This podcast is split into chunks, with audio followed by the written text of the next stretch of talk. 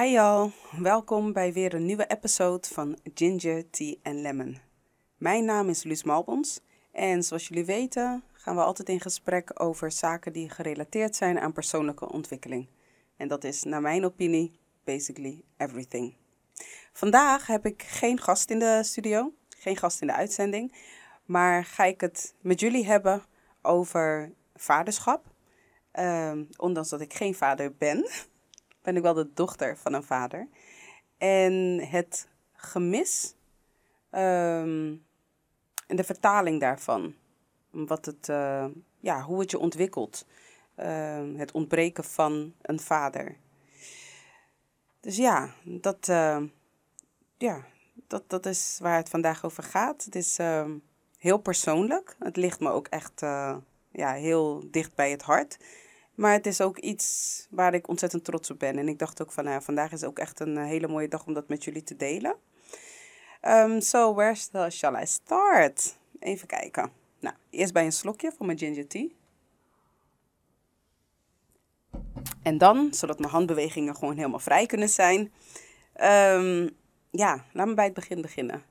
Ik heb um, dit onderwerp uitgekozen omdat ik voor mezelf gewoon echt heb ondervonden hoe belangrijk het is om een vader, een vaderfiguur, of iemand die de vaderrol op zich opneemt, um, ja, hoe belangrijk het is om dat te hebben.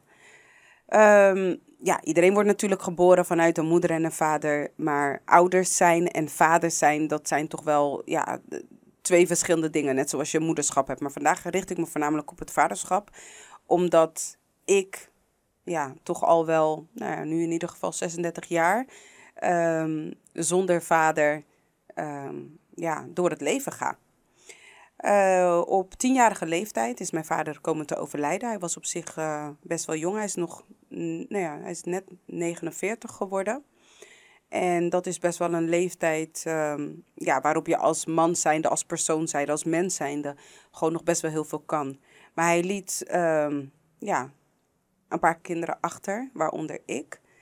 En ik heb gemerkt dat op het moment dat ik tien jaar was, dat ik zijn overlijden in principe niet eens zozeer heb ervaren.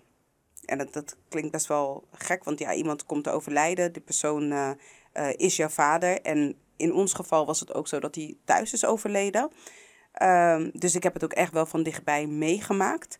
Um, ik heb het gevoeld op het moment dat hij er niet meer was. Um, hij, lag gewoon op de bank en uh, was in gesprek met mijn moeder. En ergens op een moment, ik was met mijn broertjes in de, op de gang, voelde ik dat er iets anders was. Ik wist niet precies wat, maar ik voelde het. En vervolgens kwam mijn moeder, die kwam uh, de gang op, huilend. Die ging naar de buurvrouw. En nou ja, binnen een mum van tijd, gevoelsmatig, hè, want in werkelijkheid gaat er natuurlijk wel wat meer tijd overheen, uh, stond het huis ineens vol. Was de huisarts er, waren de, uh, ja, lijken, was de lijkenwagen er. En um, dat ging eigenlijk heel rap. Um, hij werd uh, dichtgeritst en brankar meegenomen en het was ineens voorbij. En dan kom je eigenlijk als in een soort van een, een, alles gaat als in een waas aan je voorbij. Want mijn moeder die moest gewoon heel veel dingen regelen. Um, wij wisten wel wat er was gebeurd, maar we hadden nog niet dat het, ja, echt, althans niet dat ik mij kan herinneren, dat we echt zo'n één op één gesprek hebben gehad van hé, hey, um, dit is wat er nu is gebeurd en dit is wat er gaat veranderen. Dit is hoe we het vanaf nu zeg maar gaan aanpakken. Mijn vader is ook niet hier in Nederland uh, begraven. Hij is in Suriname begraven. Mijn moeder is toen met mijn jongste broertje naar Suriname gegaan om hem uh, te begraven. En wij zijn dan hier uh, achtergebleven in de goede zorg van mijn peetmoeder. En die heeft ja, die periode gewoon uh, ja, met ons uh, doorgebracht. En ervoor gezorgd dat we eigenlijk zo snel mogelijk weer naar school gingen. En ja, dat, we, dat alles eigenlijk een beetje overging tot orde van de dag.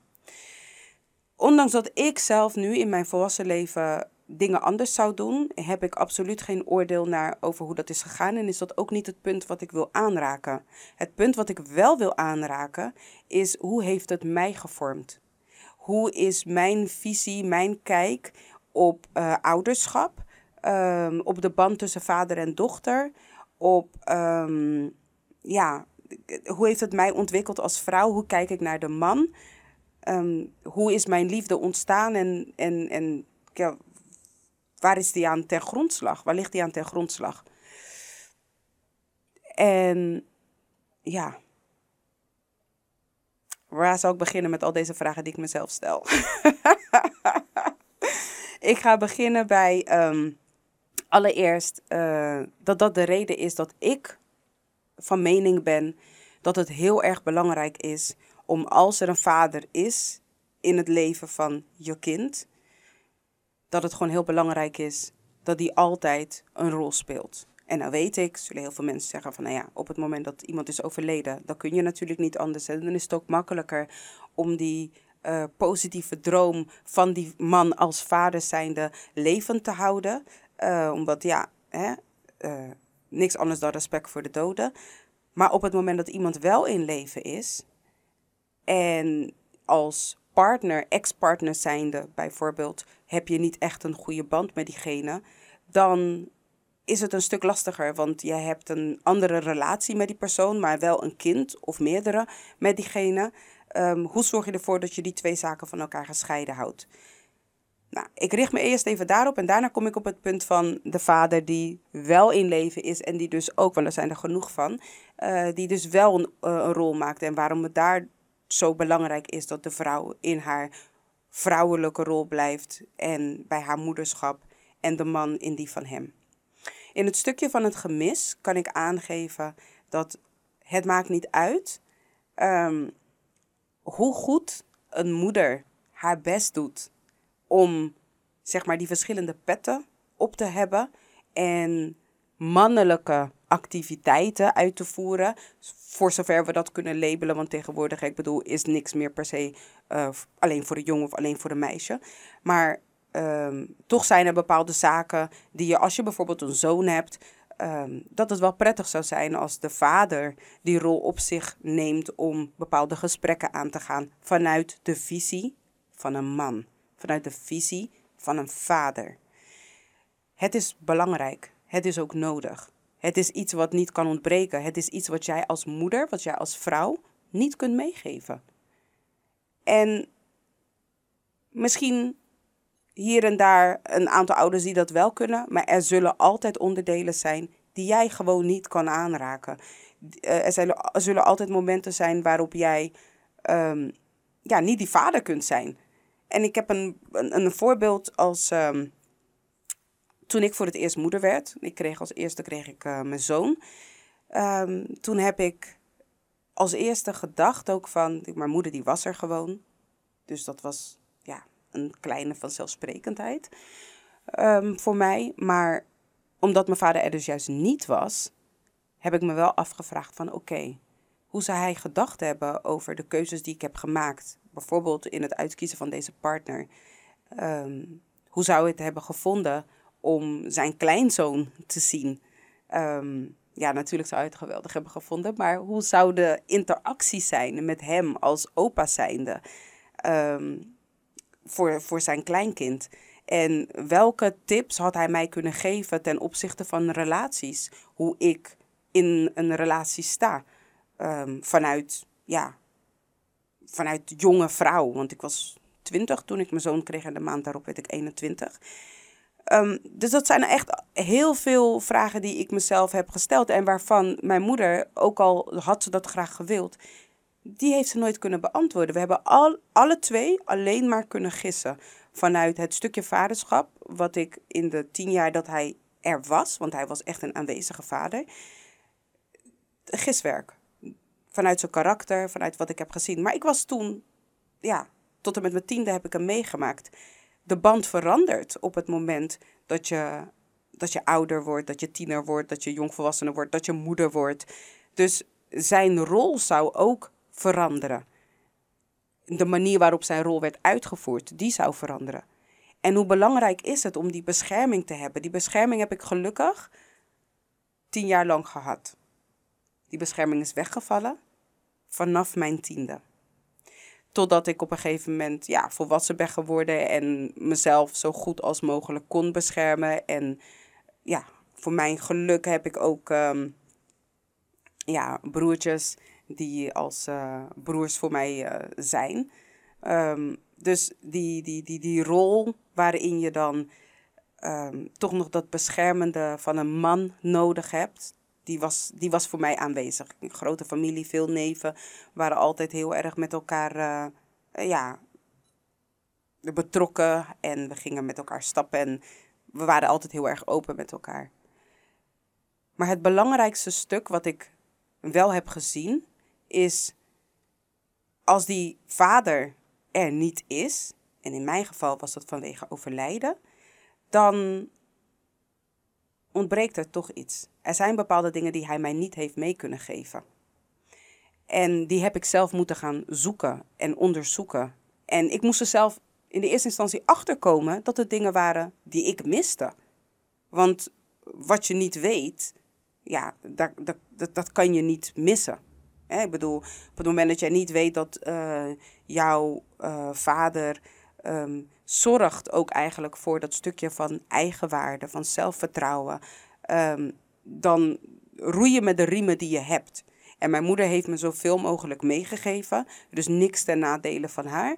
Maar het is wel zo dat die man, die vader, die er altijd was, die mij echt dat gevoel gaf van: jij bent speciaal, um, die was er niet. Dus dan ga je toch op de een of andere manier die bevestiging zoeken. En dan krijg je termen zoals like daddy issues. Um, omdat je het gemist hebt van een vader en die heeft je nooit de liefde kunnen geven, bla bla bla. Dit heb ik natuurlijk wel gehad. Alleen er is ook een periode geweest dat ik het nodig had in mijn puberteit, waarin ik het niet heb kunnen ontvangen. Niet van mijn eigen vader in ieder geval. Niet op die beschermende manier. En dat vormt je. Um, het zorgt ervoor dat je deels uh, die zogenaamde sterke, onafhankelijke vrouw wordt. Want je bent op jezelf aangewezen. Uh, je moet ervoor zorgen dat je het toch maar eventjes doet. Try to figure it out. En je doet het naar beste kunnen. In je moederschap, naar um, de opvoeding van mijn zoon toe. Nou ja, goed. Zijn vader en ik hebben het niet gered. Maar hij is wel altijd een vader geweest en gebleven. En ook heeft ook altijd die rol gehad. Maar toch, in de relatie tot hem, waren er ook dingen die er ontbraken. Vanuit mijn kant. Want ja, hoe weet je hoe een man reageert als je dat niet van dichtbij hebt meegemaakt? Ja. En daarin was er dus werk aan de winkel. Die shift heb ik kunnen maken ik ben ook echt uh, iemand van de zelfreflectie. Um, ik, ik zoek altijd naar manieren om mezelf, ja, niet eens beter te maken, maar wel om ervoor te zorgen dat ik de beste versie van mezelf kan zijn. En intern hebben we allemaal natuurlijk gewoon ja, die mannelijke en die vrouwelijke energie. En die wordt weer spiegeld in, in je ouders. Wanneer je opgroeit met beide ouders, dan zie je de reactie van een vader, je ziet de reactie van een moeder. Uh, mijn moeder was bijvoorbeeld iemand. We hadden best wel een traditioneel gezin in dat uh, opzicht. Mijn moeder die was uh, thuis. Mijn vader die werkte. En nou, op een gegeven moment vanwege ja, ziekte, hij was, hij was ziek geworden, zijn been was geamputeerd, kon hij bepaalde dingen niet meer doen. Maar er was een bepaalde rolverdeling. En die rolverdeling heb ik gewoon ja, meegenomen. Meegekregen, dus meegenomen in mijn eigen opvoeding, maar ook in mijn kijk op uh, relaties en hoe een vader of hoe een man hoort te zijn. Ik denk dat ik wel mag stellen dat de liefde voor de, in particular, black man, um, is gestart vanuit de liefde die ik heb voor mijn vader. En ondanks dat het nu alweer 36 jaar geleden is, zijn er nog steeds momenten dat ik mezelf afvraag hoe? Hoe zou hij hier tegenaan kijken? Wat zou hij hiervan vinden? Hoe zou hij um, hierop reageren? Wat voor advies zou hij mij geven? Dus opgroeiende zonder die, um, zonder die adviezen, zonder die leiding, om het maar zo te zeggen, um, heb ik ervoor moeten zorgen dat ik uh, dat ik het mezelf eigen heb gemaakt. En natuurlijk had ik wel mensen om me heen. Um, maar ja, het is, het, het, is never a replacement. Dat, dat, voor mij in ieder geval, misschien voor anderen wel, was dat niet het, was dat niet het geval. En je merkt gewoon dat um, als je op zo'n jonge leeftijd te maken krijgt met, uh, ja, met, met de dood, dat het toch wel een bepaalde vorm van verlatingsangst bij je kan oproepen. Ja, ja dat is denk ik wel het juiste woord. Um, bij de een zou het juist kunnen zijn bindingsangst, omdat je, uh, je bent bang om je te binden, juist omdat je bang bent om verlaten te worden. En die verlatingsangst heeft juist weer het tegenovergestelde. Je bent zo bang om verlaten te worden door iemand die je heel erg dierbaar is, dat je op zoek gaat uh, naar die verbinding, waardoor je dus verblind wordt door, uh, ja, door angst en daardoor niet kan zien wat er werkelijk voor je staat of waar jij op dat punt werkelijk staat. En dat is wel een hele belangrijke geweest in mijn leven. Toen ik begon te beseffen van hé, hey, ik ben echt op zoek naar iemand die onvoorwaardelijk van mij houdt. Zoals ik die liefde onvoorwaardelijk van mijn vader heb gekregen. En ik zeg onvoorwaardelijk en ik begin gelijk te lachen. Ik weet dat zijn liefde voor mij oneindig was. Misschien moet ik dat wel zeggen. Want het kwam wel met voorwaarden. Niet in de zin van, oké, dan stop ik met van je te houden. Maar uiteraard, weet je, hadden we natuurlijk wel onze regels. En als kind zijnde voelde dat als een voorwaarde. Weet je, als ik uh, dit niet doe, dan wordt mijn vader boos. En als je als kind, dan, dan zie je boosheid eigenlijk wel gelijk als die emotie van liefde. En um, dus dat, dat, is, dat is wel heel erg grappig. Want mijn vader was een ontzettende uh, strenge, maar wel rechtvaardig, maar wel streng, strenge man. Die echt wel hele duidelijke principes had. Bepaalde dingen die deed je niet. Dat, dat, dat, dat, waren zijn normen en waarden. Die heeft hij gewoon echt um, ja, erin gemasseerd. En die zitten wel echt in iedere vezel. Wat dus betekent dat ik ook bepaalde overtuigingen heb van wat is goed en wat is kwaad. En die overtuigingen, die ga je op een gegeven moment moeten uh, ja, pellen. Je gaat moeten kijken, is dit mijn overtuiging of is dit iets wat ik heb meegekregen van jongs af aan? En um, is het werkelijk zo heftig? Ik bedoel, goed en kwaad. Nou, tegenwoordig, vandaag de dag, geloof ik niet per se in goed en kwaad. Ik geloof dat we keuzes hebben en dat we daarin uh, keuzes maken waaruit um, die, die we achteraf gezien anders zouden kunnen doen.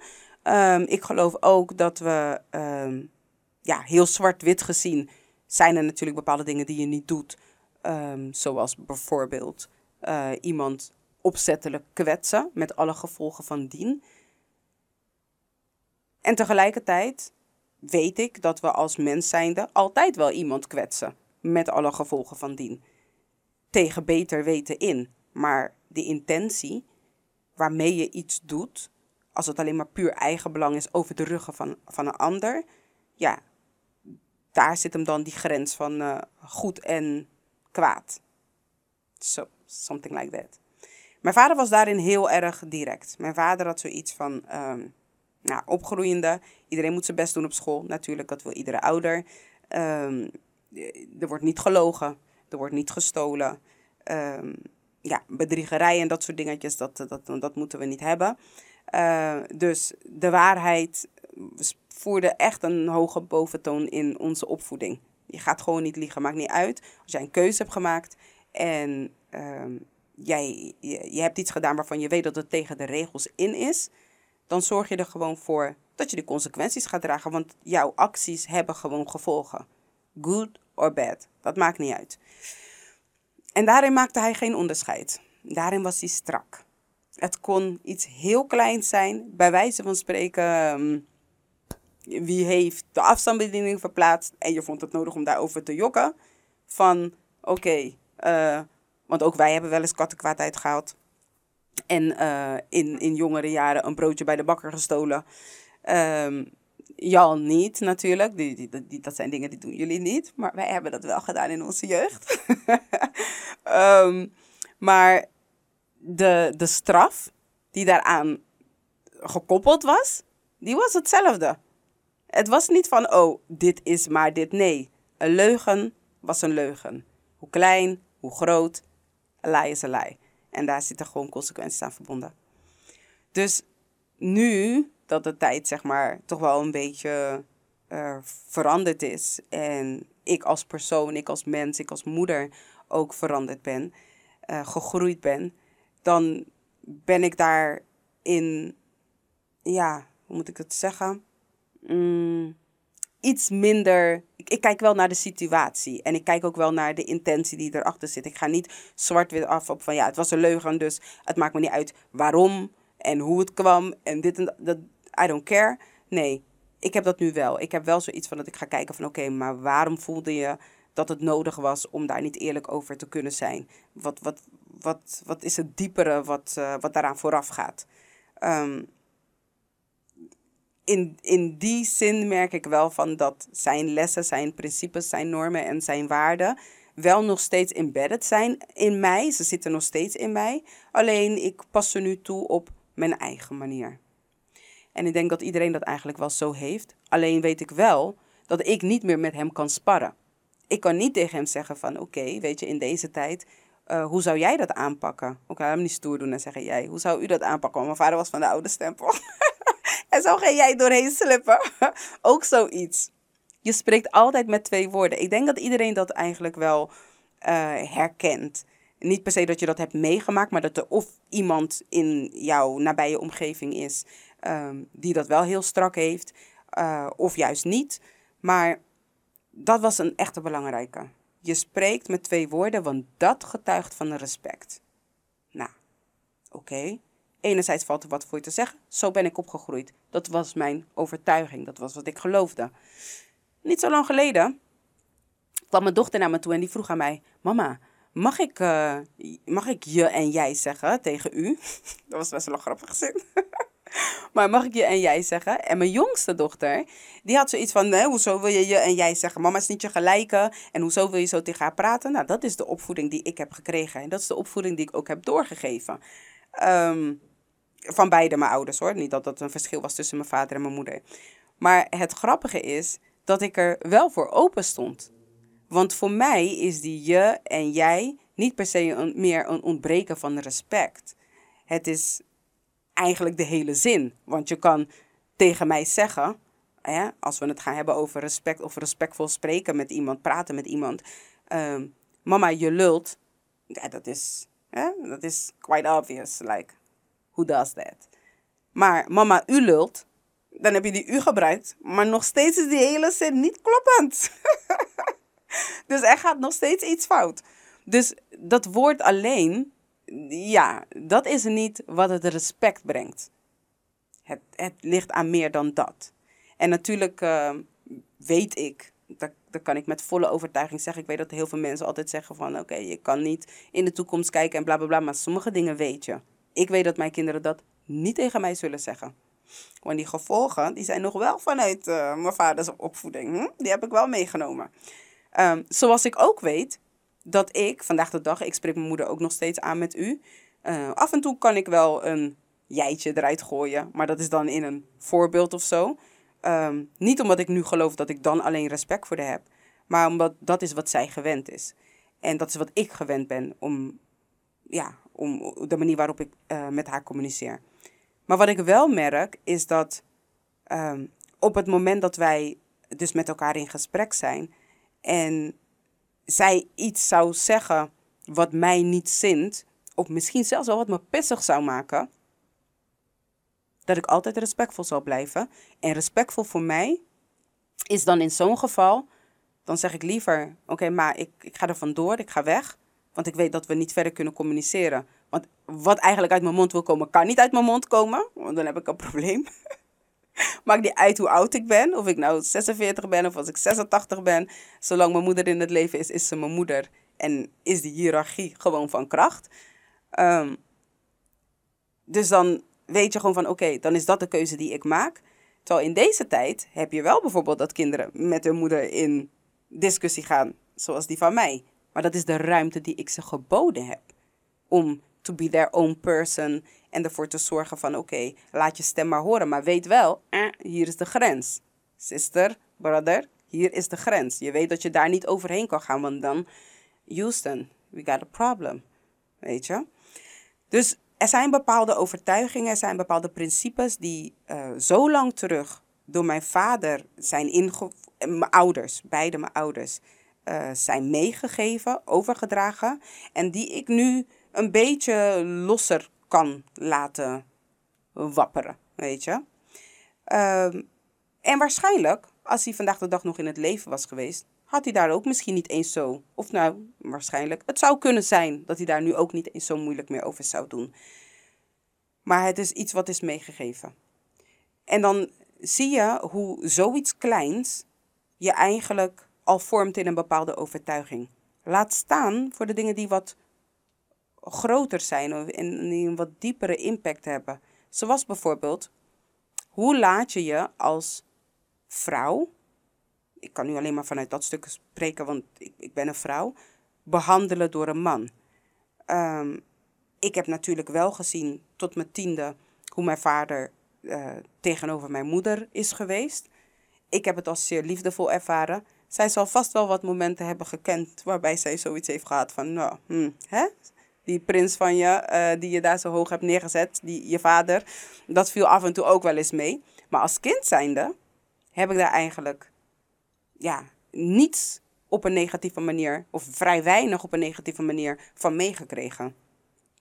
Wat ik wel altijd heb gezien, is dat mijn vader iemand was die um, zich uitte via muziek.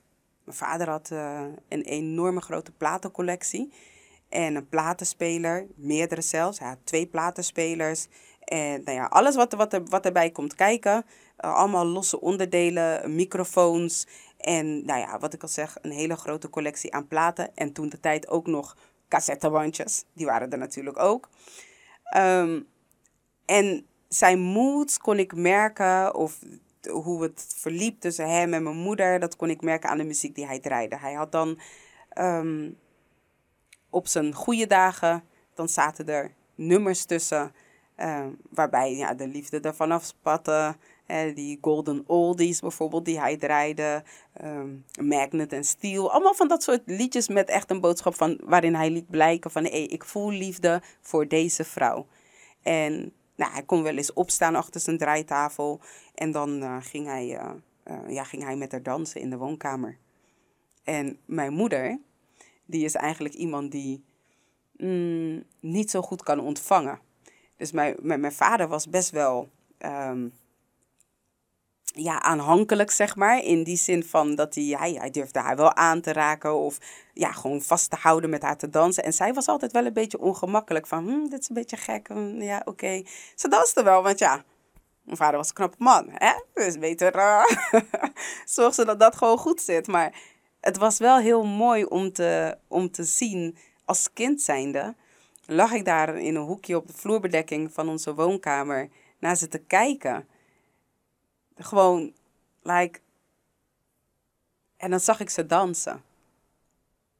En mijn moeder met haar ogen dicht en mijn vader zingend in haar oor. En dat is wat je meekrijgt. Dat, is het, dat is het plaatje. Die, die interactie, die energy. Liefde is niet uit te leggen. Liefde is te zien. Liefde is te voelen. En dus was dat voor mij het voorbeeld als een man van een vrouw houdt, dan laat hij dat zien. En hij laat het horen. In zijn geval door middel van muziek. Wanneer hij boos was op mijn moeder, dan had hij ook weer muziek. En nou, dan gingen ze dan niet samen dansen. dat niet. Maar dan had hij van die momenten dat hij dan, zeg maar, DJ speelde. En dat hij dan, um, uh, ja, teksten eruit uh, gooide. Zoals van, uh, uh, bijvoorbeeld had hij een nummer opgezet. En dat was dan een nummer waarbij die man zich um, ja, niet geliefd voelde door die vrouw. En uh, nou ja, meer van dat soort dingen. Want mannen kunnen ook wel gewoon goed in hun emoties zitten. Waar niks mis mee is. Maar dan hoorde je dat en dan ging hij ook echt die, dat, dat gevoel bevestigen. En dan hij was like, uh, ja, want zo zijn sommige vrouwen. Dat is wat ze doen. Maar als man kom je er wel weer bovenop. Oké, weet je, niet letterlijk die woorden, want het is zo lang geleden, maar something like that. En dan was mijn moeder in de, woon, eh, of in de keuken, was ze dan bezig. En dan uh, was ze aan het afwassen bijvoorbeeld. En dan hoorde je met allerlei potten en pannen slaan. En dat was dan weer haar reactie. So that was another, a different kind of dance, weet je. Maar het duurde nooit lang. Het duurde nooit lang. Mijn vader was het type wat mijn moeder dan, um, die, mijn, die mijn moeder verraste met, met kleding. Als ze bijvoorbeeld uh, ergens op straat waren en ze had iets gezien in een etalage en ze had laten merken van dat ze het mooi vond, dan kon het zomaar zo zijn dat ze, ja, een paar dagen later kwam ze thuis en dan zei hij bijvoorbeeld van, tegen haar van, nee, kan je even wat voor me pakken in de kamer? En dan lag het uitgestald op het bed en dan hoorde je, oh mijn god, oh my god, oh, oh weet je. En dan was ze, ja, helemaal blij en, en ja, weet je, hij hield ervan om haar in de watten te leggen. En zo ook geloof ik dat als hij dus boos was, dat hij dat ook wel heel goed kenbaar wist te maken. We hebben het, ik althans heb het niet zo super vaak meegemaakt. Ik heb wel eens woorden tussen ze meegemaakt, maar niets extreems. Dus ik kan wel zeggen dat ik in mijn vader een man heb gezien die gewoon in balans was. Voor zover het mij getoond werd en wat voor mij belangrijk was om mee te krijgen. Zeker gezien het feit dat ik hem maar tien jaar heb mogen meemaken. Dus het, dit zijn hele prachtige herinneringen die ik met me meedraag. Maar het heeft ook het, de toon gezet voor hoe ik de zwarte man zie. Het heeft ook de toon gezet, want ik weet dat dit is wie wij, wie onze zwarte mannen in essentie kunnen zijn. En dat betekent niet dat iedereen als mijn vader moet zijn of het op dezelfde manier doet als mijn vader, maar in essentie zijn we wel in balans. Alleen we maken het onszelf vaak zo moeilijk door issues die we niet los van onszelf kunnen koppelen. Want als ik terugdenk aan de informatie die ik heb gekregen, is mijn vaders jeugd ook niet een van de makkelijkste geweest. En in een tijd waarin er eigenlijk helemaal niet werd gesproken, maar meer werd gedaan. Er is een probleem, er moet mee worden gewerkt om te zorgen voor voldoende inkomen. Er wordt niet te lang gepraat en gekeken naar, oh, hoe gaan we dit oplossen? Nee, actie. Oké, dan zoek ik werk, dan doe ik dit, dan doe ik dat. Als het een dochter is die meehelpt in het huishouden, dan is dat wat er gebeurt. Ja, valt voor beide kanten aan de medaille wat van te zeggen. Maar dat is wel hoe het ging. We leven nu in een tijd waarin alles uitgesproken moet zijn. En met uitgesproken bedoel ik, we moeten het op tafel leggen. We gotta address the issue. En dan we gotta address the issue of the issue. And the issue of the... And so on and so on. Waardoor er wordt veel gesproken. We gaan veel de diepte in van het probleem. Wat we onszelf eigen gaan maken. Like it's a part of us. Terwijl dat niet het geval is. En dan plakken we er een labeltje op en we be like, oké, okay, that man got an issue. Weet je? Maar is het probleem niet gewoon het probleem en moeten we gewoon niet leren om daar vanuit een afstand naar te kijken en te kijken van hoe gaan wij ervoor zorgen dat wij dit probleem ehm, niet meer in ons midden kunnen laten staan, maar er gewoon naar kunnen kijken als partners zijnde ten goede en ten gunste van ons persoonlijk en ons beiden. Dus dat neemt, ja, het, het brengt echt heel wat uh, werk aan de winkel met mee. Eigenlijk is dat heel simpel. Het, het, is gewoon, het is gewoon werk. Het is gewoon werk. En als je dan kijkt naar, um, in, in, in mijn geval, dat, um, ik, bedoel, ik gaf al aan van ik heb ook broers. En die hebben natuurlijk hun eigen journey bewandeld. Maar ik heb zo mijn journey bewandeld. En ik heb daarin als jong meisje, daarna als uh, vrouw, toch wel dat stuk gemist. Die sturing, die, dat, dat advies van uit de kijk van een man, de blik van een man en zijn logica, behalve dan die vanuit een vrouwenperspectief. En dan besef je van dat op het moment dat je dus in een relatie stapt, zonder eigenlijk ehm, volledig te weten wie je bent, want dat, dat weet je gewoon niet voldoende. Je kent jezelf van wat je hebt meegemaakt. Maar de nieuwe route die je gaat afleggen, ja, die is nieuw, die is onbekend.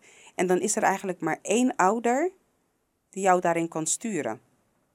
En tuurlijk, het is een ouder die er 100% voor je is.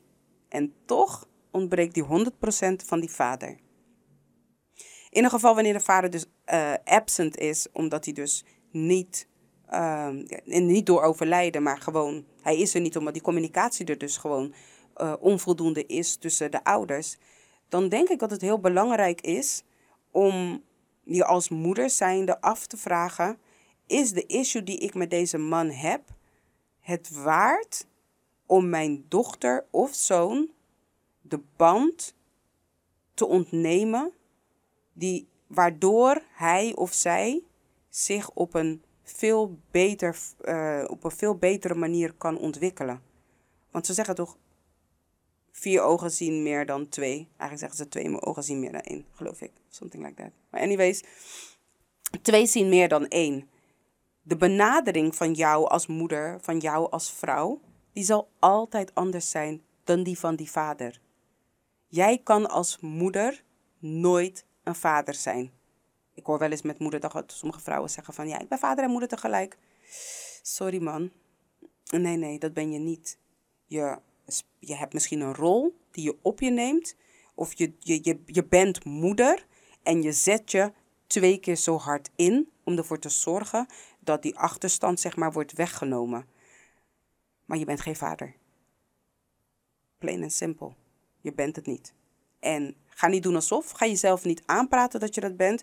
Want het is niet een. Het is geen schouderklopje aan jezelf. Want je laat jezelf niet meer de moeder zijn die jij kunt zijn. Dat is. Je, je, je, je pakt eigenlijk een stuk weg. You're just one person. Met wel heel veel capaciteit, maar you're just one person. Dus in dat opzicht denk ik dat het heel erg belangrijk is van ja, uh, hoe ga je daarmee om? En tuurlijk, dan hebben we ook de vaders die ervoor kiezen om niet aanwezig te zijn in het leven van hun kinderen. Als vrouw, als moeder kun je daar gewoon eigenlijk weinig aan doen. Zo niet niks. That's a fact. Wat wel kan, is ervoor zorgen dat indien mogelijk de familie van die vader wel onderdeel uitmaakt van het leven van het kind. Want op de een of andere manier, hoe dan ook, gaat iedereen altijd op zoek naar zijn eigen identiteit. En die identiteit, die gaat je terugbrengen naar je ouders. Je gaat willen weten, um, de manier hoe ik lach, heb ik dat van mijn vader? Deze karaktertrek, heb ik die van mijn vader of heb ik die van mijn moeder? Um, de, de, de manier hoe ik dingen aanpak, of, of juist mijn, mijn, mijn doortastendheid, uh, alle positieve dingen, alle negatieve dingen die je zelf als negatief ziet, waar komen die vandaan? Weet je, want alles heeft zijn wortels. Weet je, niks ontstaat zomaar. Er is een wortel. En die wortel is zo belangrijk in de groei en in de ontwikkeling van zeker onze jongeren. Voor mij is dat ook wel wat lastiger geweest, omdat ik voornamelijk ben opgegroeid met de familie van mijn moeder. Ik wist wie de familie van mijn vader was, maar die zaten heel lang nog in Suriname. Dus je hebt niet echt die, die, die, die band. Um, je groeit op met je tantes van je moeders kant. En ja, die van je vaders kant, die spreek je eigenlijk weinig tot nooit. Omdat je ze gewoon, de afstand, letterlijk de afstand, was gewoon te groot. Dus je kunt je in bepaalde dingen niet herkennen. Totdat die band ja, is ontstaan. Mijn moeder die heeft me dus uh, uh, voor het eerst naar Suriname gebracht. Kennis gemaakt met mijn nichten daar. Mijn vader die had ook nog maar uh, één zus. dus ze waren, de familie was ook niet zo groot. Ze waren maar met z'n tweeën. Ehm, inmiddels was mijn oma van mijn vaders kant ook al overleden. Dus we hadden alleen elkaar. Zus en broer kinderen als zijnde de familie van mijn vader. Ehm, vanuit die tak. Hè? Ik bedoel, mijn vader die hij had natuurlijk ook een vader en daar is natuurlijk ook familie van. Maar even zo heel dichtbij genomen hadden we elkaar. En toen hebben we die band met elkaar onderhouden. En dan zie ik bijvoorbeeld bepaalde momenten, als ik naar een van mijn neven kijk, ehm, dan zie ik bijvoorbeeld bepaalde gelaatstrekkingen van, van mijn vader. Hoe mooi is dat? Ehm, dan kan ik het met hem erover hebben en ook vertellen van, ja, weet je, als ik naar je kijk, dan, dan zie ik mijn vader en het, is, het, zorgt voor zo'n een rust, een soort van veilig gevoel, like a real safe space. En dan merk je aan dat soort dingen dat je, ehm, dat je dat niet losgelaten hebt. Wat ook niet kan. Weet je, een ouder verliezen is ehm, iets wat je, ja, altijd als een gemis zal zien. Maakt niet uit hoe lang het geleden is. Dat, dat maakt helemaal niet uit. Er is ook helemaal geen excuus voor nodig om daar heel open over te kunnen zijn van ja, weet je. Dat heb ik in ieder geval ervaren. Dus ja, ik denk dat het heel erg belangrijk is, want we moeten wel leren als wij willen gaan kijken naar onze community, hoe belangrijk onze eigen rol daarin is. En hoe belangrijk het ook is voor ons om die zwarte vaders ook de kans te geven om die vader te kunnen zijn die ze ja, naar beste potentie kunnen zijn, weet je. En tuurlijk, tuurlijk, want ik weet dat uh, ik heb niet zo lang geleden, nou inmiddels was het een paar jaar geleden, heb ik een ode aan de zwarte man gebracht. En daar heb ik heel veel mooie uh, reacties op gekregen.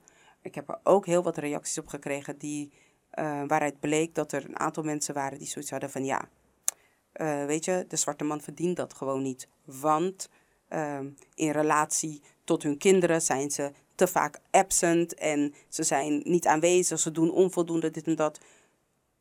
Maar wat ik ben gaan zien is dat als we allemaal een reflectie zijn van elkaar en ik stap in een relatie en ik kom met de reflectie die ik heb van man zijn vanuit wat ik van mijn vader heb meegekregen. En ik kijk naar jou en in het stuk van het gemis. Dat betekent dat de kans bestaat dat jij ook wat mist. Hoe komt het dat ik mijn gemis, mijn stukje wat nog niet helemaal zijn plek heeft gevonden, hoe, hoe komt het dat ik vind dat dat er mag zijn? En dat ik vind dat die van jou al opgelost zou moeten zijn, of dat je het al zou moeten doen op de manier waarop ik vind dat je dat moet doen. Je moet die ruimte krijgen. Is het handig om die ruimte te krijgen op het moment dat het kind al geboren is? Hmm, soms is het wat het is. Nog belangrijker zou dus zijn dat we een stap van tevoren moeten gaan kijken. Wie kies ik uit om de vader van mijn kind te zijn? En wie kies ik uit om de moeder van mijn kind te zijn? En zijn we ready voor het ouderschap? Staan we daar voldoende bij stil? Of is het gewoon like, oops, it happened en het kind is welkom. Zijn we echt bewust bezig met het nageslacht uit te breiden? Zijn we daar bewust mee bezig? En in welke mate neem jij jezelf daarin verantwoordelijk? En stel je jezelf ook verantwoordelijk op van hé, hey, dit is een keuze die ik nu heb gemaakt. En ja, tuurlijk, die man was er ook bij. Weet je, we waren er samen bij. Maar ik besef nu wel dat ik nu deal met iemand die bepaalde issues nog niet helemaal heeft verwerkt of nog niet daar staat op het, in het leven waar ik hem wil hebben, waarvan ik denk dat hij zou kunnen staan. En misschien ik zelf ook niet. Maar dit is hoe we het gaan doen. Pak je verantwoordelijkheid, ook als vrouw zijnde. Weet dat er ook bij jou werk aan de winkel is. Want was dat niet het geval geweest, had jij niet die vader uitgekozen. Zo simpel is het. Die man is niet ineens laat me zeggen, ehm, ik ga niet zeggen 360, want dat betekent dat hij weer naar zichzelf toegedraaid is. Maar die man is niet ineens, uh, uh, hij was helemaal perfect en op het moment dat je zwanger was, was het ineens allemaal anders. Nee, nee, nee, sister. Er waren rode vlaggen en die heb jij uh, genegeerd. Je hebt ervoor gekozen om dat even issue te laten zijn. So that's good. Weet je? Maar own it. Neem wel die verantwoordelijkheid zoals je verwacht dat die man dat neemt. En op het moment dat je die genomen hebt, dan is het natuurlijk wel zaak om te kijken van hoe kan ik met deze man levelen om ervoor te zorgen dat hij ook zijn verantwoordelijkheid gaat pakken en het niet jouw verantwoordelijkheid te maken dat hij zijn groeiproces uh, in gang gaat brengen. Dat is wel zo. Dus dat, het, het, zorgt er altijd voor dat we aan onszelf moeten blijven werken en moeten blijven kijken van terugblikken van hé, hey, waar sta ik? Waarom denk ik zoals ik denk? Zijn dit mijn overtuigingen? En ja, want hoe je het draait of keert, ik, ik ken genoeg mensen die geen contact hebben met hun vader. Omdat die man is niet aardig. Hij steekt onvoldoende tijd in mij. Um, hij, um, ja, whatever. Hij heeft mijn moeder niet goed behandeld. Die ook. Hij was niet daar voor mij toen ik kind was. Oké, I get it. Het is allemaal helemaal waar. Maar zou je er vrede mee hebben als hij er vandaag of morgen niet meer zou zijn? Zou je er vrede mee hebben? Heb je gedaan wat jij kon doen om die band goed te krijgen? Of zijn er nog dingen waarvan je denkt van oké, dat kan ik nog wel uitzetten. En niet omdat je hem een betere vader wil maken, maar omdat je van hem en met hem nog ja, die journey kan, die, die, die reis kan maken van band van moeder en, en, en, en of um, van vader en, en, en dochter, of van vader en zoon. Weet je, want vergis je niet, hoe je het draait of keert, het heeft impact op je leven. Of die man er is, of die man er niet is, of je het toestaat, of je hem afstoot. Het heeft effect op jouw zijn. Het heeft effect op jouw doen, denken, laten. Het heeft effect. Dus daar kunnen we niet omheen. Waar ik zelf achter ben gekomen, en dat vond ik zelf wel een hele mooie, en het was niet per se mijn eigen wisdom. Ik denk dat ik het ergens een keer gelezen heb. Ehm, is dat als we gaan kijken naar de mens als individu, los van de rollen die we hebben, dan hebben we allemaal onze eigen journey en onze eigen levenspad te bewandelen, met daarbij onze eigen uitdagingen. Dat het vaderschap op je pad is gekomen, dat je vader bent geworden, je biologische vader bent geworden, dat is één, maar dat is niet per se wie jij bent. Dat is niet per se wie hij is. Wat dus betekent dat een man kan je vader zijn, maar het is niet per se. Misschien was dat wel, laat me het zo zeggen. Misschien was dat het wel gewoon. Dat die man jouw vader was. En dan ben jij hier en heb jij jouw eigen journey te, uh, te, te, te bewandelen en hij die van hem. En komen jullie elkaar op een later tijdstip tegen waarbij jullie elkaar kunnen versterken um, en de lessen die je hebt meegekregen aan elkaar kunt overdragen. En als je goed hebt geluisterd, dan lijkt dit een beetje haaks te zijn op wat ik in het begin heb gezegd. Wat hoe belangrijk het is dat die vader aanwezig is in je leven. Dat telt natuurlijk, want sowieso eh, heeft het invloed op je zijn. Maar ook het accepteren van iemand, zijn journey. Dus iemand die fysiek niet aanwezig is. En ik hoop dat je, dat je, dat je in deze met me uh, mee kan gaan op wat ik nu zeg. Iemand die fysiek niet aanwezig is, maar die op spiritueel niveau wel, zeg maar, um, jou leidt, jou meeneemt, jou helpt doordat jij vanuit een bron van liefde deze man kunt laten zijn, dat is vaak ook wat voor jou als persoon misschien voldoende is om je te laten komen waar je bent. Maar om dat, om dat te kunnen accepteren, zal het betekenen dat je je moet afsluiten voor het type vader wat een goede vader is. Die label. Wanneer is een vader een goede vader? Een goede vader is iemand die altijd met zijn kinderen naar de sportschool gaat, of naar, naar, naar voetbal gaat, of naar uh, weet ik veel, die zijn kinderen wegbrengt, die er is in huis, die altijd dit. Nee, nee, nee. Nee, dat is een label die we hebben geplakt aan vaderschap. Net zozeer als dat we dat ook doen voor moederschap. Maar datgene wat bij jou past, weet je, dat is het type vader wat jij nodig hebt. Het type vader die jij nodig hebt, is de vader zoals dat in jouw leven, in jouw structuur past. Soms is diegene de vader voor je genen. Um, dus omwille van je genen, omwille van een andere overdracht, zeg maar. En soms moet iemand er ook echt fysiek zijn. Eén ding is wel zeker, dat het niet uitmaakt um, in welke rol en vorm je vader er voor je is of niet is geweest. Eén ding is wel heel erg belangrijk en dat is dat jij ten alle tijden verantwoordelijk blijft voor jouw leven. Ongeacht iemand zijn afwezigheid of aanwezigheid. Dat is de verantwoordelijkheid die je zelf zou moeten nemen. En toen ik ben gaan beseffen voor mezelf bijvoorbeeld, ik geloofde dat heel veel van de dingen die in mijn leven zijn gebeurd, niet zouden zijn gebeurd als mijn vader in het leven was. Dat, daar kan ik alleen naar gissen natuurlijk. Maar ik weet wel zeker dat de bescherming die ik van hem heb ontvangen, dat sommige dingen gewoon echt niet gebeurd zouden zijn. Maar ik ben vandaag wel tevreden met de vrouw die ik ben. En misschien moet ik wel zeggen, dankzij mijn rugzak, dankzij de dingen die ik heb meegemaakt, die echt niet leuk waren, en dat is echt zacht uitgedrukt, ben ik vandaag de vrouw die ik ben.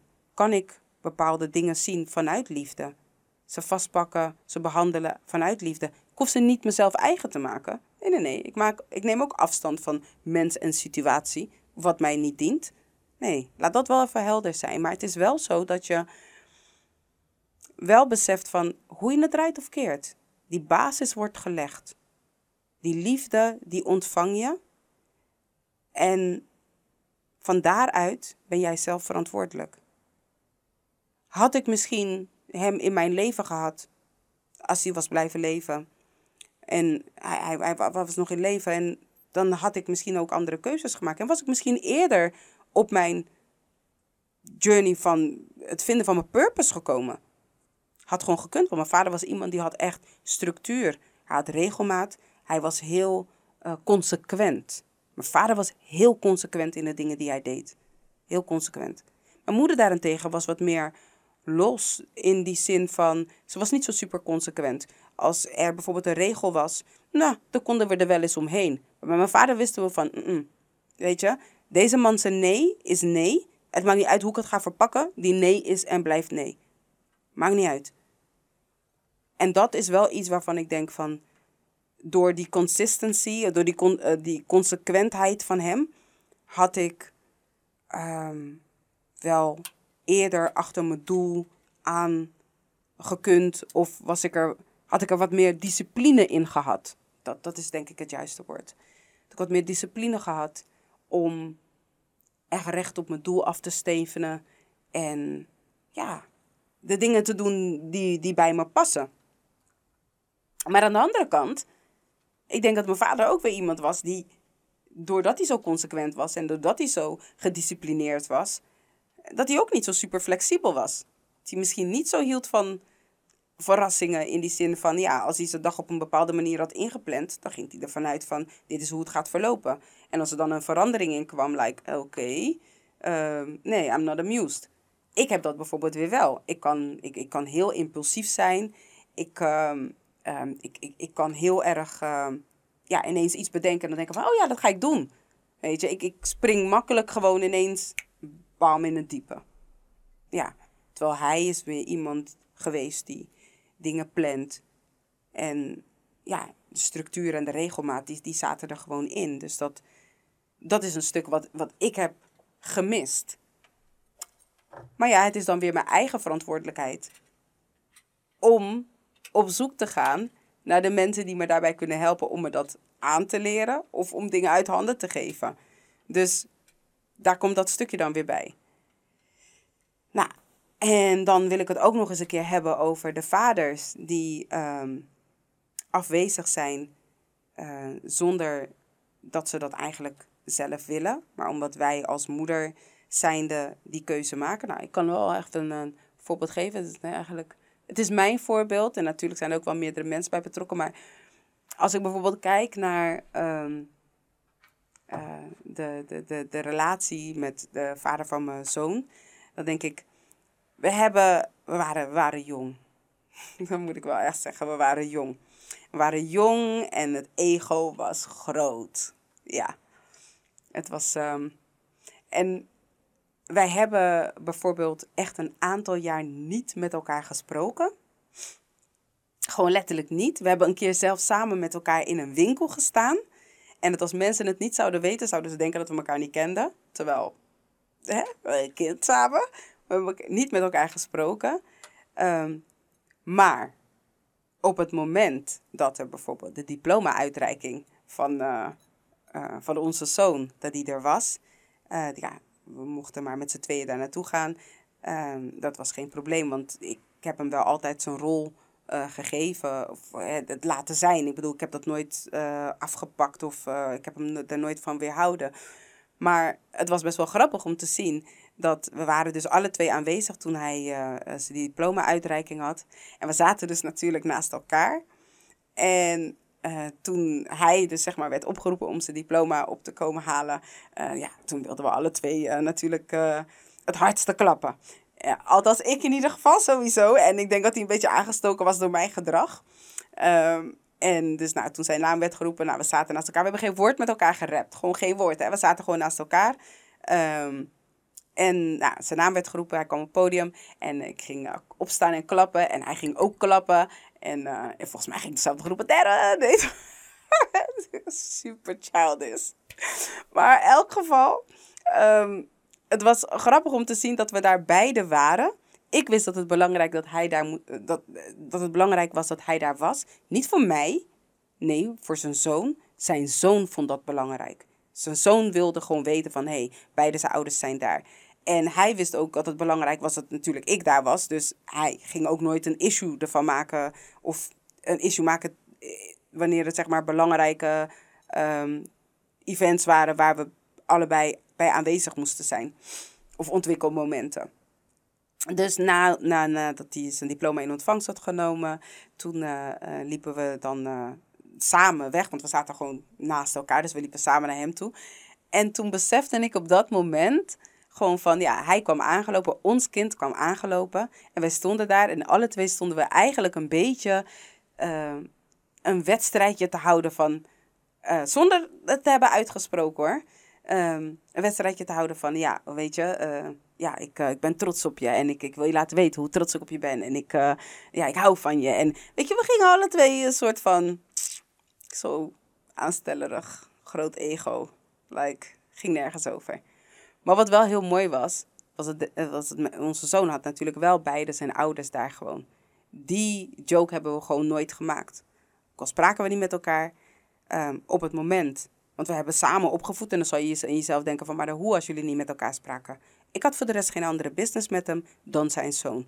Dus als het om zijn zoon ging, qua school of gewoon thuis, de situatie of toen zijn zogenaamde pubergedrag ineens kwam opspelen, ja, belde ik zijn vader. Ik, ik had zijn vader misschien gewoon echt, ja, wat, in maanden niet gesproken of zo belde ik zijn vader en dan was het van... hé, hey, um, je zoon die uh, gedraagt zich op een bepaalde manier. Of hey, uh, hij heeft een goed cijfer gehaald. Of hij is echt goed hierin en goed daarin.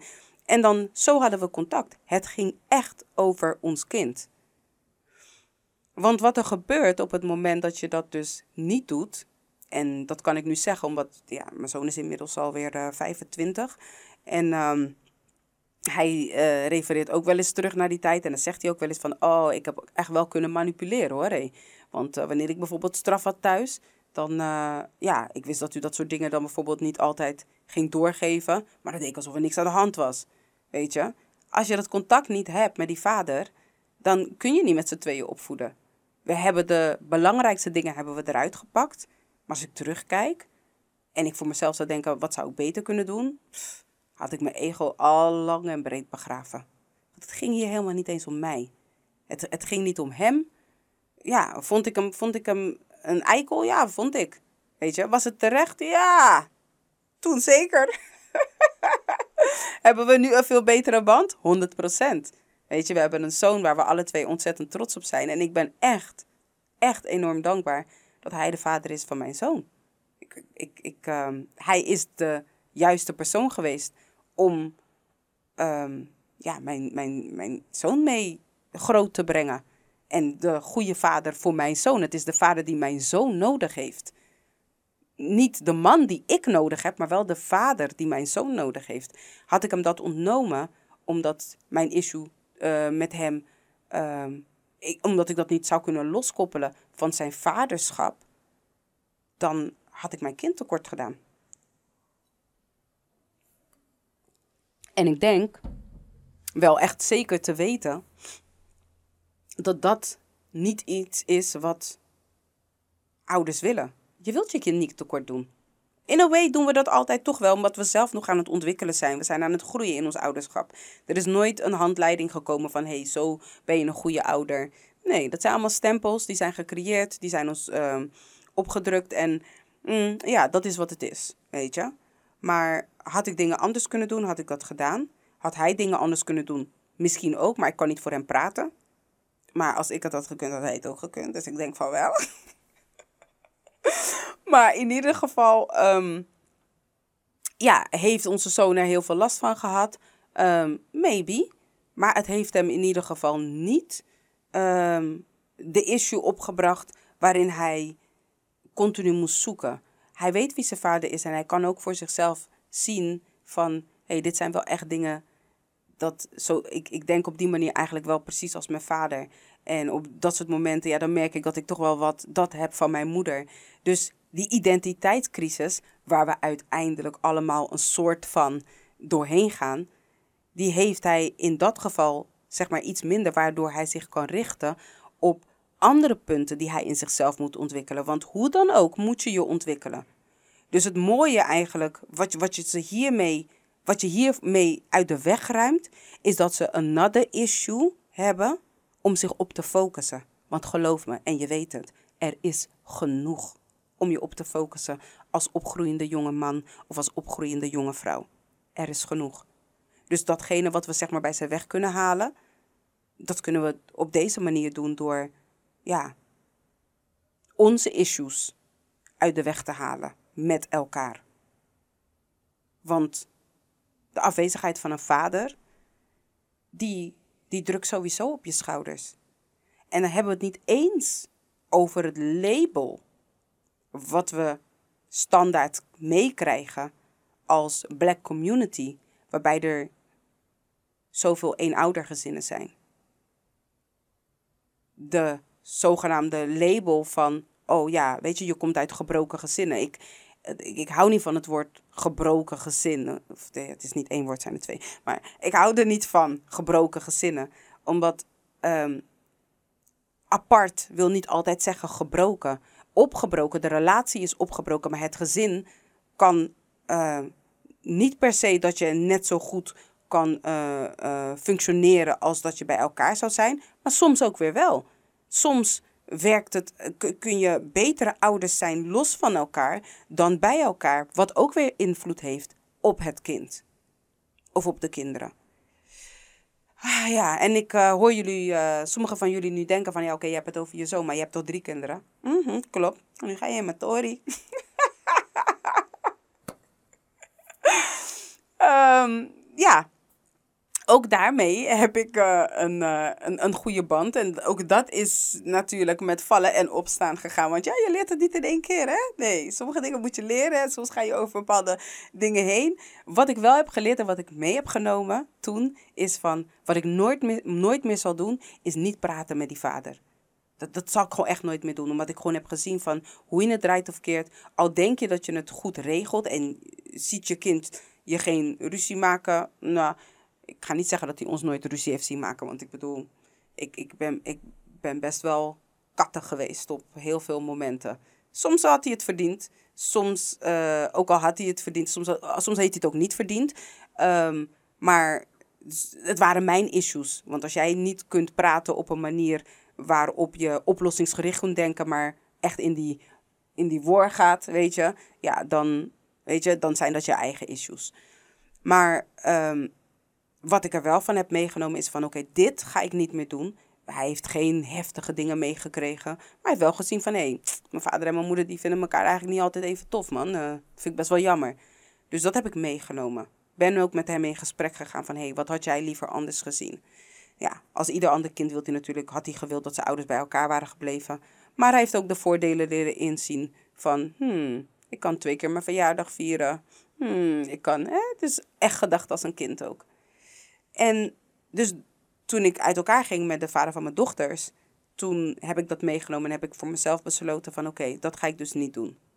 Nou wil het wel eens zo zijn dat je dat dan kan meenemen en dat je dan denkt ik ga dit anders doen en dat de universe zoiets heeft van aha, oké, ze heeft ervan geleerd, maar nu gaan we die situatie omdraaien. Nu gaan we ervoor zorgen dat uh, ze toch moet gaan kijken uh, als de situatie niet meer leuk is, dus dat je echt botst met de ander, dat je echt niet door één deur kunt, ga je nog steeds vast kunnen blijven houden aan dat kumbaya gevoel. Alles voor de zoete vrede, zodat de kinderen die, uh, die bagage niet meekrijgen. Nou, die test die heb ik niet helemaal 100% doorlopen. Hè? Althans, ik ben niet 100% geslaagd voor die test. Want er zijn echt wel momenten geweest dat ik niet met hem heb gesproken, maar ik dacht van, hmm, als ik nu met je moet gaan praten, dan weet ik niet of er ABN uit mijn mond gaat kunnen komen. Maar, wat wel heel erg belangrijk is, is dat ik altijd in contact ben geweest met mijn kinderen hierover. Ik heb ze deelgenoot gemaakt van, hey, ik vind het nu even moeilijk. Weet je? Eh, gelukkig waren ze niet de kleinste, ze waren niet de jongste meer. Uh, niet dat ze volwassen zijn, maar ze waren al op een bepaalde leeftijd dat ik ook echt met ze in gesprek kon gaan. Dus dat is wat ik heb gedaan. Dus de les die ik heb meegekregen, uh, heb ik wel toegepast. Hetgene wat ik eruit geleerd heb, heb ik toegepast. In een situatie die soortgelijk leek. Het was natuurlijk niet hetzelfde, maar een soortgelijke eindresultaat. Um, zodat mijn kinderen in ieder geval konden meekrijgen van oké, dit is hoe de situatie is. En we zullen nu op een bepaalde manier uh, hiermee om moeten gaan. Zo, we hadden een issue. We let the problem be the problem. En we gingen met z'n allen nu daarna kijken van oké, hoe gaan we dit op een dusdanige manier um, inzetten? Welke, welke, welke tactiek gaan we toepassen, zodat iedereen er het minste last van heeft? Nou, ik denk dat dat wel gelukt is. Ik denk dat dat wel gelukt is. En als ik een voorbeeld mag geven, dan is het in ieder geval, kijk, als de kinderen zeg maar op een bepaalde leeftijd zijn, dat ze zelf met hun ouders, met hun vader kunnen praten, laat ze dat ook doen. En ga niet bemoeien. Ga niet zitten en willen weten wat heeft hij gezegd en hoe dit en hoe dat en wie was daar en dat. Mind your own damn business. Wees een moeder, wees die schouder wanneer ze je nodig hebben en laat die vader vader zijn op zijn manier. Ga niet bemoeien met hoe hij zijn vaderschap, zijn rol moet gaan invullen. That's none of your business. Jij moet moeder zijn. En ja, zal hij dingen anders doen dan jij? 100%. Want je bent niet dezelfde persoon. 100%. Maar laat hij lekker de vader zijn die hij moet zijn. Zodat hij in zijn vaderschap kan groeien. En dat die kinderen ook tegen hem kunnen zeggen van... Hé hey pa, als u dit op deze manier doet, dan voel ik me zo en zo. Of hé hey pa, ik word er echt blij van wanneer u uh, dit juist wel doet of dit juist niet doet. Dat is de band tussen een, een, een, een kind en ouder die geen enkele ouder mag afpakken. Want het is gewoon heel erg belangrijk. En als dochter van een vader die er niet meer is, maar die wel altijd um, de liefde heeft gegeven vanuit zijn beste kunnen naar in ieder geval mij als zijn dochter, um, kan ik echt zeggen van Zolang je een vader hebt, zolang er een vader in het spel is, ontneem een kind die, band, die, die, die betreffende band niet. En ontneem jezelf die band niet. Want er komt een moment dat die vader er niet is. En dat je niks meer eraan gaat kunnen doen. Je gaat niks meer kunnen verbeteren. Je gaat niet meer kunnen zeggen wat je dwars zat. Je gaat niet meer kunnen zeggen wat je anders had willen doen. Het kan niet meer. Ik, ik heb er een soort van um, hekel. Let's just put it like it is. ik heb een soort van hekel aan. Aan van die mensen die op het moment dat iemand er niet meer is, de overledene het lichaam dan allerlei dingen gaan vertellen waar ze spijt van hebben. Like, hey, er was een leven voordat die persoon daar lag en niks meer kon zeggen. Jou niet meer kon antwoorden in dit leven. Waarom heb je toen de tijd die kans niet genomen? Waarom zat je te veel in je ego? Waarom heb je te veel naar andere mensen geluisterd? Waarom ben je niet naar je kor gegaan? But if you're happy with it, als jij kan zeggen, hey, ik heb er vrede mee, dan, dan is het oké. Maar weet jij dat je die vrede niet hebt en dat je onafgemaakte issues hebt of onuitgesproken zaken hebt? Of het nou is van dat je hem onvoldoende hebt verteld dat je wel van hem houdt. Dat je hem onvoldoende hebt verteld dat je, uh, dat je graag een, wat, wat, wat nauwere band met hem kan ontwikkelen. Of dat je hem gewoon hebt gezegd van dat je zijn smaak voor, voor, voor, voor, voor, voor kleding, dat je zijn kledingsmaak kan, kan waarderen. Het maakt niet uit. Als er dingen zijn die je wilt zeggen die je wilt duidelijk maken, die je wilt uitpraten, die je wilt rechtzetten, doe dat wanneer die persoon nog in leven is. Want er zijn genoeg mensen, zoals ik, dochters, die er heel veel voor over zouden hebben om zo'n moment nog te kunnen hebben, om vragen te kunnen stellen. Die dat moment met beide handen zouden, kunnen, zouden willen aangrijpen als dat mogelijk zou zijn. Maar dat is er niet. Is er leven na de dood? Vast wel, maar in dit leven kan ik deze vragen niet beantwoord krijgen. Om in dit leven ermee aan de slag te gaan. Dus ja, mijn boodschap van vandaag eigenlijk is: als er mensen zijn, kinderen zijn, volwassenen zijn die het idee hebben dat zij kunnen bijdragen op deze manier aan een betere band tussen vader en zoon, vader en, vader en kind, laat me het gewoon zo zeggen, tussen vader en kind, doe dat dan. Weet je? Doe dat, want alleen nu is het moment. Er is, er is, er is geen ander moment dan nu. Weet je? En als die persoon er op een dag niet meer is, Weet voor jezelf dat je, jij bent de enige die ermee gaat moeten dealen. Zorg dat je er vrede mee kan hebben, want je weet helemaal niet wanneer die dag is. Ik was tien. Ik heb nooit over nadenken over de dood. Dat was, dat was, dat was niet iets waar je, waar het over had. Nee, als je ouder bent, dan verwacht je de dood. Maar als je jong bent, dan verwacht je hem niet. Maar juist omdat het zo onverwachts is, is het heel erg belangrijk om erbij stil te staan. Wat ontneem ik mijn kind door niet die solide basis, door die fundering neer te zetten, zodat mijn kind weet dat het kan lopen en kan gaan en die band, die connectie kan maken. Van beide zijden uit. Vanuit de moederzijde om de band met de vader te creëren en vanuit de vaderzijde om de band met zijn kind te kunnen creëren en vast te houden. En God zij dank dat wij gelukkig ook wel heel veel situaties hebben waarin het toch, ondanks het ontbreken van een vader, dat er toch iemand is die de vaderrol op zich neemt. En die, ja, die ben ik natuurlijk ook altijd heel erg dankbaar.